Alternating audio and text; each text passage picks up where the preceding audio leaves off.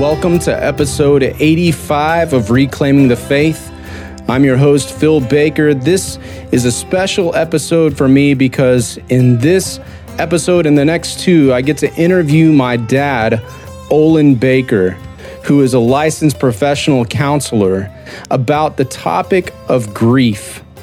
If you want to find out more about my dad, Olin Baker, I really want to encourage you to check out first his podcast that he's begun to put out called Attitudes Answers, and also his blog, attitudesanswers.blogspot.com. Please go check that out. You can find out more about him and his ministry there.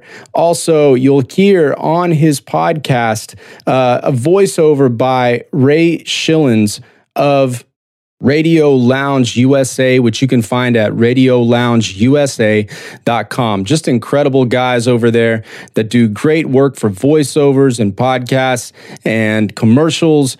They record albums, just incredible work that these guys at Radio Lounge do. So please go check them out.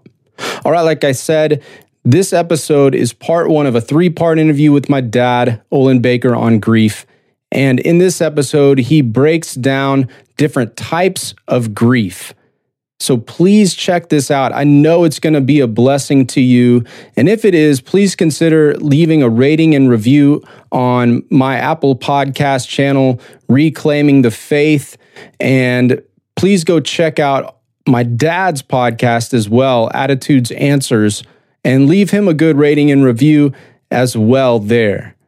Well, uh, you can find all of my resources at philsbaker.com. So please go over there and check out those resources. All right. Well, without any further ado, let's go ahead and get episode 85 rolling.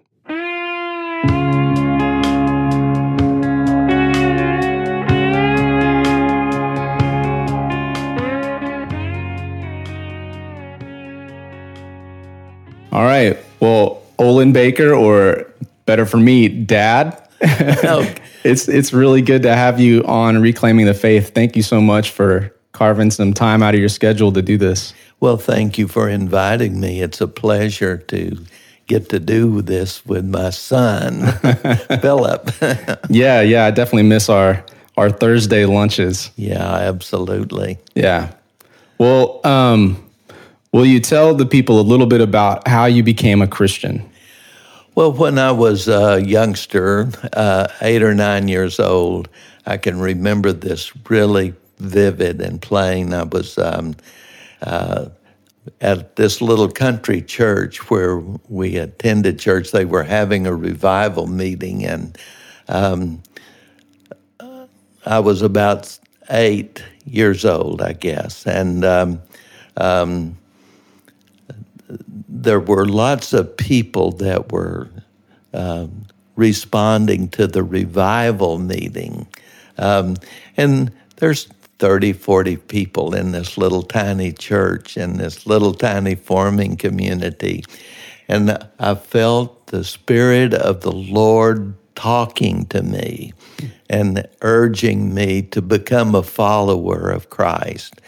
And that was really hard. And I'm sitting there evaluating this and I'm thinking, I want to do that. Yeah. But I'm too scared to walk down the aisle right now. So yeah. I promise I'll do it later when I'm not so scared to go walking down this little tiny aisle of, you know, 15, 20 feet. Yeah. You know? So uh, when I was a little older, uh, we had moved from this little farming community to a small town, and uh, my dad was working at a, a, a, dealership in this little town, and so uh, he took me every Sunday morning to the Baptist church. Okay. Um, I think I was the only one that went to church actually mm. during those times, but he'd always drop me off. And and then again, uh, uh, when I was uh, about twelve, I guess. Well, they're having a, a revival meeting, as they called them in um, those days at our church, and it was outside because the church didn't have uh, air conditioning.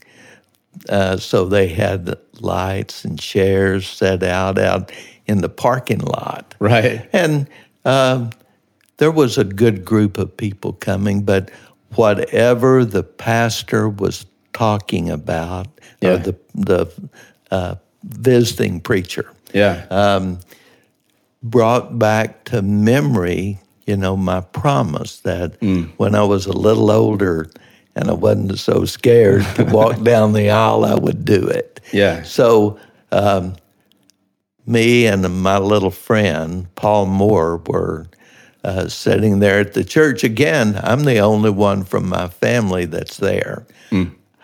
There was something about me that, in all of my days of going to church and just basically sitting with my friend or somebody else, that I that drew made me listen to what the pastor was saying Yeah. instead of coloring or Yeah. reading or you know cutting up with the friends or whatever in the preaching service Yeah. because I was there by myself basically. Yeah. So uh, I decided that I would go down and uh, tell the preacher that I was making a decision to be a Christian. And my little friend went with me, of course, because I went, he went. Yeah. You know, it's like I'm influencing him to go down and make a profession of faith, as they call it. So Yeah. that was the moment that I became, I think I became a Christian when I was eight. Yeah. It just took me longer to walk down the aisle because uh, I firmly believed in Yeah. that Jesus was the Son of God, that He was uh, forgive me for all of my sins, that I could uh, become a permanent follower of Christ. And Yeah. that was my decision. And how old were you when you eventually walked the aisle? 12, 12. right. All right. Middle school. Yes. Yeah. That's right. We we lived and we had moved from this little town of about 200 Yeah. to a town of where there was about 1500. Yeah. Big, big place. Yeah. well, you went from tiny to little to bigger. And then after high school, you got into the Air Force. That's right. Yeah. So that's a whole new ball game, too, for a, a country boy.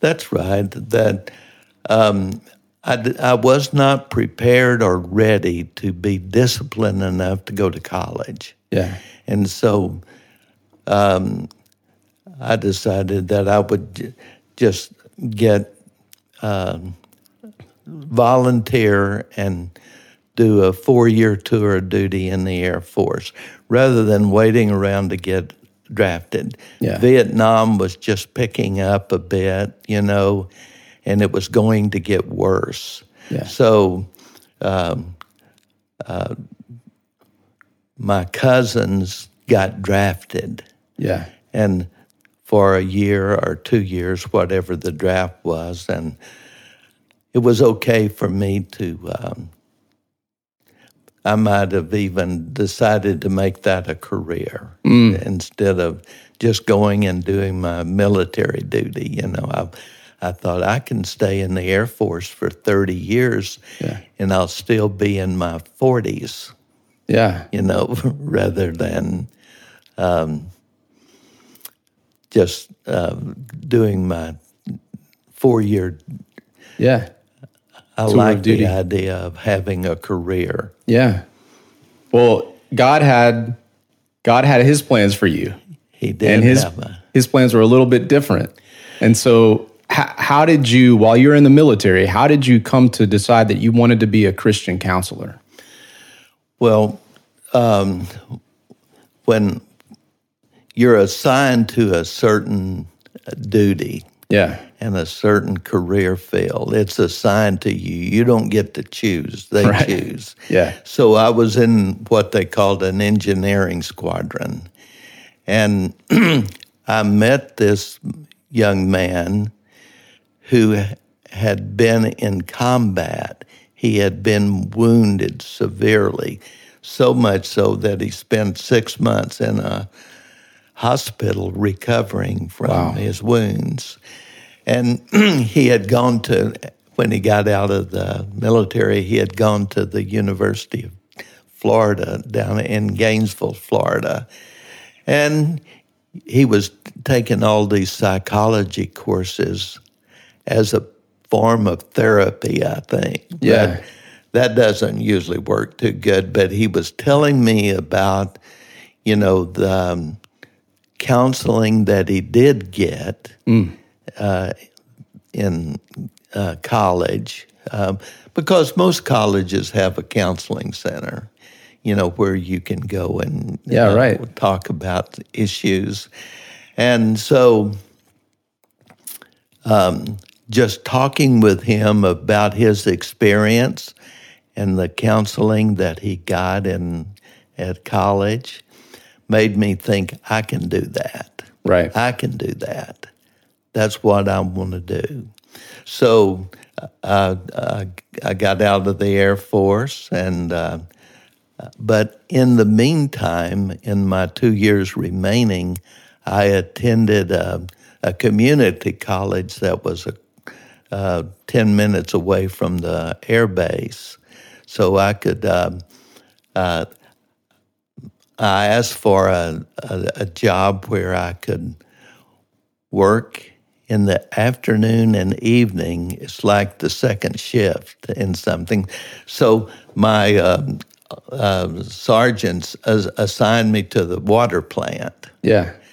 and uh, and I learned how to operate that water plant. That meant getting water from seven wells to the air treatment to the water treatment plant and up to the tower. And I did that for the remaining time I had in the Air Force.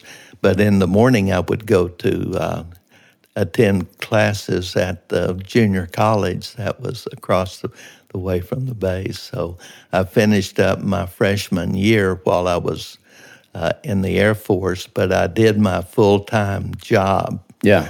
doing that too. But God just worked out things. But just meeting people, meeting this young man that had uh, studied psychology Yeah. And got counseling, that he was right there. He was the barracks chief. Yeah. We called him the dorm mother, you Yeah. know, because he he could take humor. Yeah. having 60 guys, you know, in the barracks, uh, you have to be able to take a little humor and have some fun with it, but very strict on duties and Yeah. Uh, Air Force regulations. Yeah. Well, after your four years uh, in the Air Force, you went to North Texas, right? That's right. I, And and then to seminary as well. that's right. Yeah. Um, When I, when I was in the Air Force, I went over to talk with the chaplain, uh, who was a Baptist minister, but he he was um, uh, the chaplain for everybody. Yeah. and you could. He was a counselor himself. He had to be do counseling. So I went to talk to him about what I wanted to do, and he said he said to me, "If that's what you want to do, prepare yourself for the ministry to study and show yourself worthy Yeah. of the calling that God has placed in your life. And that means that you should go to college, you should get a college degree. It meant that you should go to seminary and get a seminary degree. Yeah. And then that you should uh, do your clinical training somewhere. So that's what I did. So Yeah. I graduated from the University of North Texas. I uh, well, graduated from Southern Southwestern Baptist. Theological. seminary. Yeah. Right. Yeah. And then I came to Houston. Yeah. I was going to be here for a couple of years. And Yeah. so um, I spent two years at the uh, Institute of Religion and Human Development out at the medical center. Okay. And I got to work in hospitals as a, as a, a, a chaplain intern. Yeah. And you you worked at Ben Taub for a little bit, right? Well, for a couple of years. Yeah. and I'm sure you saw a lot of crazy stuff there. Well, You get Yeah. you get baptized by fire at, at Ben Taub. Well, it's exactly true. Everything comes through the emergency room there. Yeah. And uh, you had to do whatever you needed to do, whatever Yeah. you were assigned to do. Yeah, and you know, kind of speaking of trauma, as you're seeing people with encountering so many different types of trauma there, and in your 40 plus years of counseling, um, just a common theme that people will come to you with is they have some type of, type of grief. So encountering uh, people with very different types of trauma that led to different types of grief, whether it be a death um, in the family or just a horrible accident, it could be uh, some kind of relationship trauma. It leads to different types of grief. So, what are some different types of grief? Well, generally speaking, there's grief that um, you might think of as anticipatory grief. That's where you, if someone is sick, you know, they have to go to the hospital or they're uh, uh, going away. It's like when I left to go to the Air Force. I think it affected my dad more than it did my mother because his idea was that that when you're in the military, you're shooting a gun, you're being shot at. Yeah. You know, there's other kinds of ways that you'll get killed Yeah. or wounded severely. Right. Kind of like my the friend that I met, you know, in Florida. So I, he was grieving so much that he couldn't talk to me. That's cool. I've I've never heard that term anticipatory grief, but it's obvious Right. once you hear it. Like it happens all the time. That's right. Uh, uh, if something is changing in your family, you know, like someone is late coming home, Yeah. You know, and that's not like them because they all show up, you begin to imagine what could have happened to them. Yeah. And so it's you anticipate. Well, some people are just given to thinking the worst possible case. Yeah. So, and they begin to grieve. Mm. And then the person comes home and said, Well, had a little fender bender. Yeah. Or somebody had a fender bender and I was just uh, unable to get past it. And so I, Yeah. couple of hours later, I was able to get past all of the chaos or commotion or whatever. Or if someone is changing in the family, like they're changing, and you begin to imagine what could be causing this person to be different. Yeah. They're not as affectionate. They're not as uh, uh, verbal, or they're not as talking. They seem distant. What's going on? Yeah. And you begin to anticipate Right. what might be happening.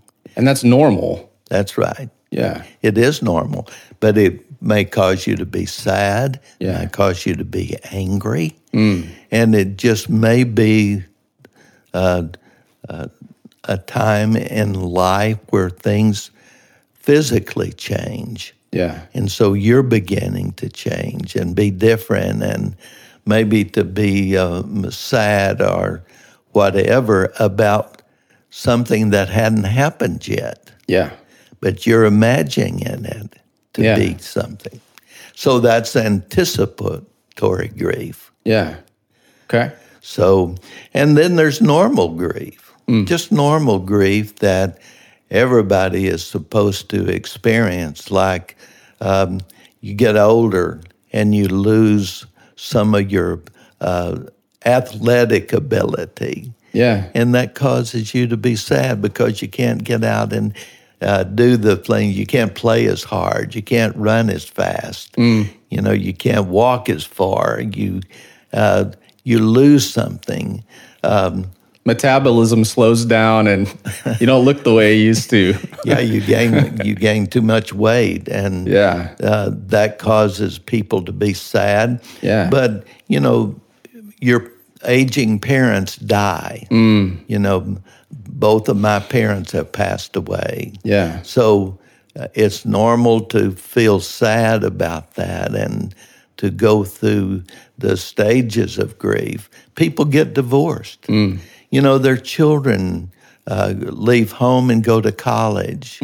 Um, all of those things cause normal grief. You lose your job Yeah. you know, in this uh, um uh, COVID 19 time that we're uh, going through right, right now, people's, um, uh, they can't go to work. Yeah. Maybe they've been laid off or, you know, their, their job came to an end. Um, Yeah. or the company merged or whatever, and you lose your job Right. that causes grief and sadness, causes uh, people to be fearful of what's going to happen to us. And so you go through these normal stages of grief.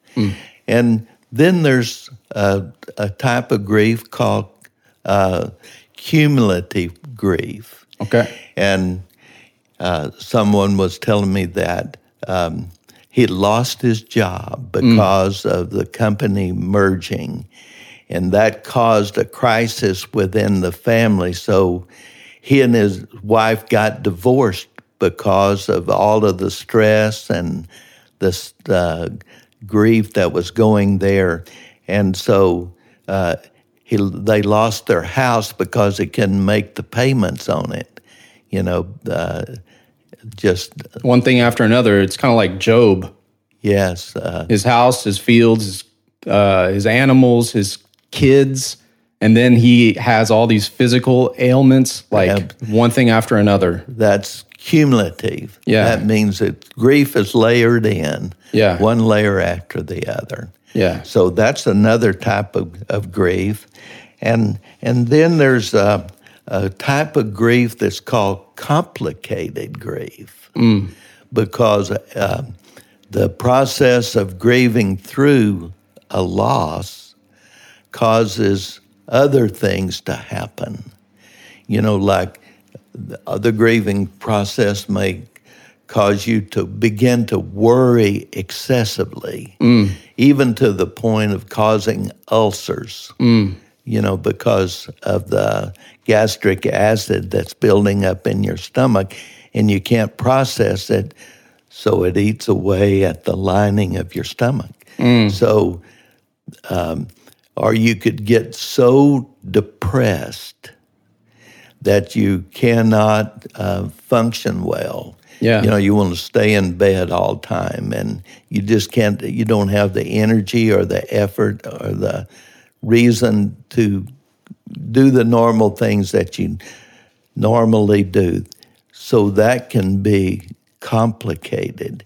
It Yeah. can be complex, mm. you know, and because there's too many things to work out. Yeah. And then there's another thing called delayed grief, where people put it off.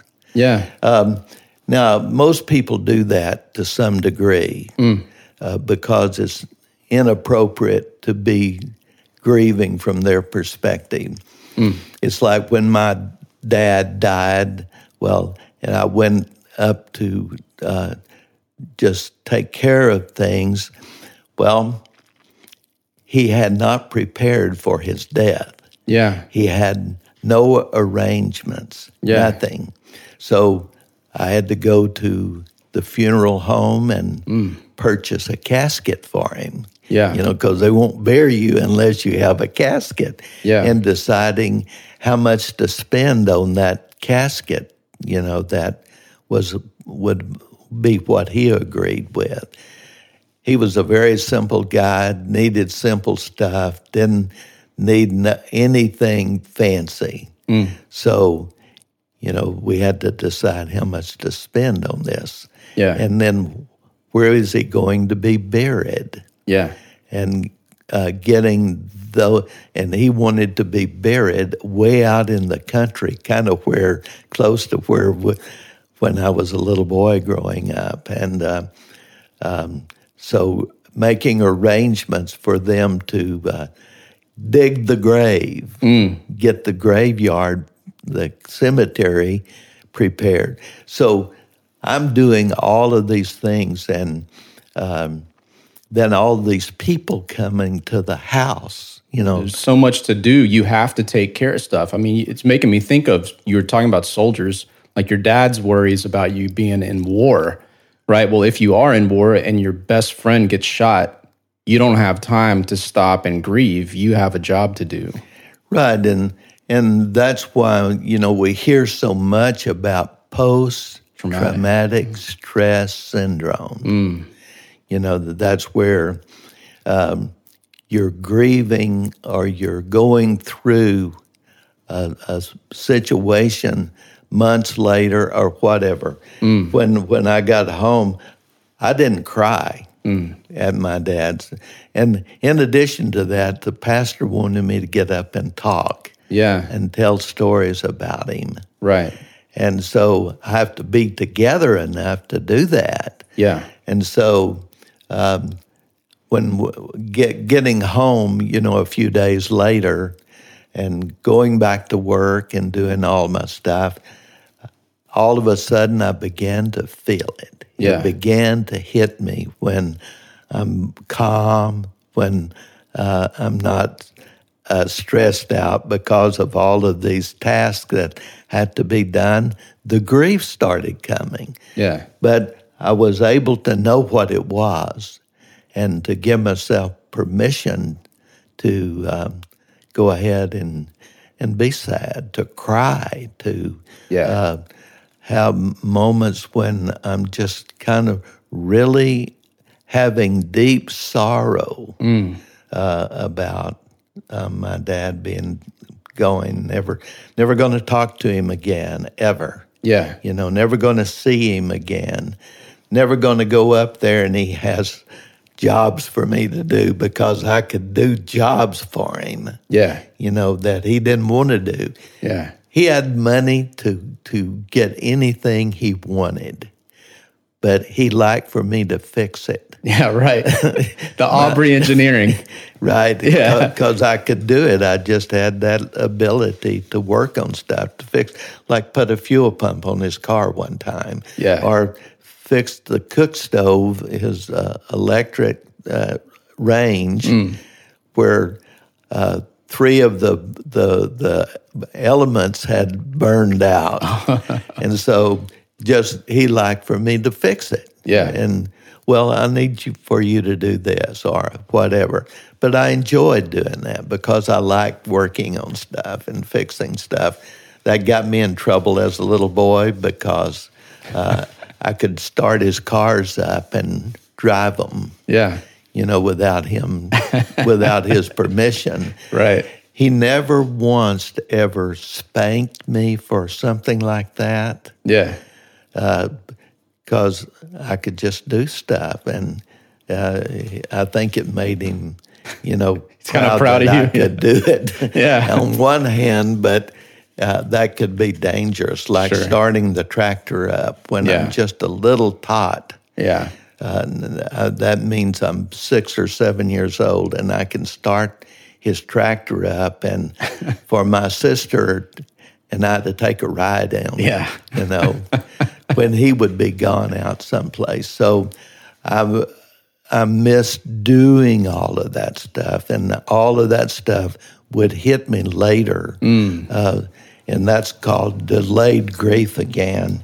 And there's another type of grief that's called inhibited grief, hmm. where you will not allow yourself to do something because it might make somebody else uncomfortable.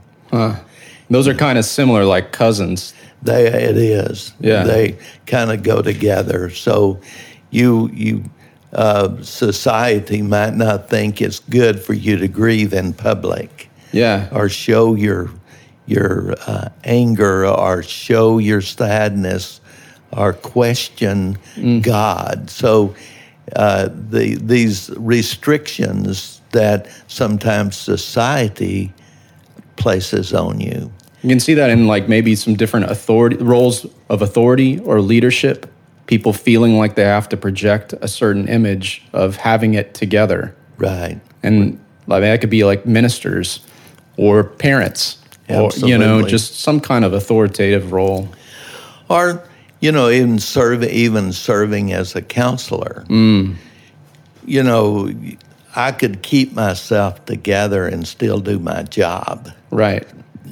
rather than identifying with the client and experiencing my own stuff Yeah. I have to.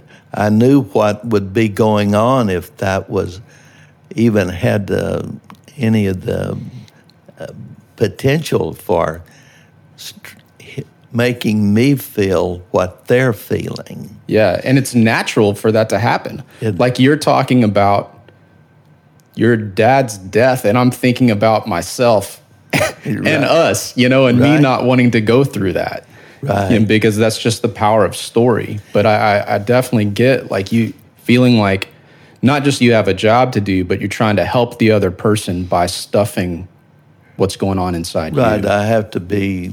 You you have to be together yeah. to help people, but. Um, um, there's other places where you can go to show your grief. That, Yeah. But sometimes you just have to um, uh, keep it to yourself. Yeah. Uh, part of it. Uh, yeah, there's another type of grief that's called disenfranchised grief. And that is where it's kind of similar to what this inhibited grief, but um, it's like if you lose your pet. And everybody says it's only a dog or a cat or a, a, a, a, a, a mouse or Yeah, whatever sure. your, your uh, A boa pet is, constrictor. you know, that yeah. you have identified. And Yeah. pets do become like members of the family. Right. And you love them to death. And like in, in, in our family, you know, we had a little dog named Shandy. And Right. uh, he was an outside dog. Yeah. He just loved to be outside. And he did, we he didn't have to be locked up because he wasn't going anywhere. Yeah. He just loved being outside. And every day when I would come in from work, this little dog, this little Sheltie, little tiny, uh, Like a miniature collie. yeah, Yeah. they're called miniature Shetland sheepdogs, you Yeah. know. He would be there to meet me. I'd open the door and he'd hop up in the car Yeah. because, and then he would be in my lap for a minute. I'd pet him, talk to him, you know, and then he would uh, hop over in the passenger seat, Let's saying, go for a "Okay, let's go for a ride," you know. Yeah. Well, you know, true to form, when he was, you know, fourteen or fifteen, he began to get sick Yeah. kind of like elderly human beings when Sure. they get to a certain age things quit working you Yeah. know and so um, shandy was part of the family Mm. you know he he was my wife's dog initially Yeah. but then he became my dog Yeah. because he I would talk to him and spend you know pet him and Yeah. uh, uh, play with him and all kinds of stuff you know so um, disenfranchised grief um, is where you that's just a dog you Yeah. can't grieve about that uh, in a political sense, it's where somebody's vote that is not going to be allowed to count. Mm. You know, we heard a lot about that uh, during one of the elections uh, a few years ago. Sure. You know, where people's vote weren't allowed to count or whatever. Um, and in grief, it's where you're not allowed to grieve because it's not acceptable. Society thinks this is too minor for Yeah. you to waste your time grieving on it. That's right. And but the, we're so individualistic in grieving that we how we identify, you know, is different from people. And there are some people that um, where the it's called absent grief, uh, where um, people. Um, I'm not grieving. I don't feel anything. I don't need to grieve. I refuse to grieve. I'm not going to do it. Um, one of my friends one time uh, went through divorce. She says, I'm not going to grieve about that stupid. You know, and she used some words that Yeah, I can't yeah. say, but Right. you know, uh, I'm not going to grieve over that. I'm going to have a new life. I am going to have fun Yeah. for a chance in my life and good riddance. Yeah. See, so I'm pleased, I'm relieved, I'm glad this guy is gone. Yeah. Trying to reframe it as a, a positive rather than a loss. but but they're refusing to um, they're discounting the power of attachment mm. and and how what happens to people when an attachment is broken mm. now her grief may have started way early in their marriage mm. So but it just got so complex and complicated and hmm. um, uh, too much uh, emotions and hmm. stuff that I, I will not allow myself to grieve over that person. But, you know, two marriages later, hmm. um, kind of hit her. Yeah. Took about six or seven or eight years. But then the grief and loss of her first husband began to come back. And that's kind of interesting how that does that. And that's just called absent grief. And then there's one more, and it's called exaggerated mm, grief, Okay. where, you know, everything is more intense. You mm. know, it's maxed out. Mm. It's so exaggerated that it's hard for the person to make any kind of progress on it. Like, I will never um, have another relationship, even Yeah. though I'm maybe young and capable of having other relationships. Yeah. I will never. Uh, th- that was my one love for life. You know, like people get killed in car accidents. They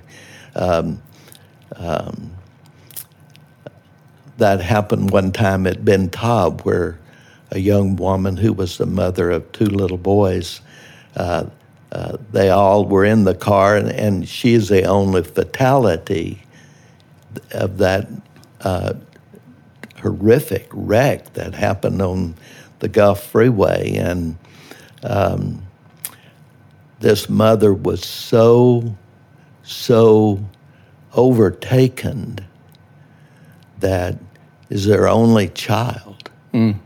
And all she wanted to do was um, just be angry and hostile and mean to. Uh, I got to be part of that Yeah. to the point where, and her husband, the father, is just, he's in such a state of shock that he can't move and he can't talk. He's just there. And the mother is attacking everybody. So um, I got, uh, uh, I wound up having to restrain her because she was going to hurt me or her husband or herself. And so I had to restrain her because her grief was so exaggerated. Yeah. But that happened during a state of shock. Yeah. You know, it seems like all of these different types of grief are methods of our the way God has made us to protect ourselves. It's like the autonomic response of like fight or flight. We're just trying to keep ourselves safe and um, protect ourselves, protect others. And that last one made me think it's almost like um, uh, by being so angry, I don't have to attack. I'll keep myself from attaching to people so I can't get hurt.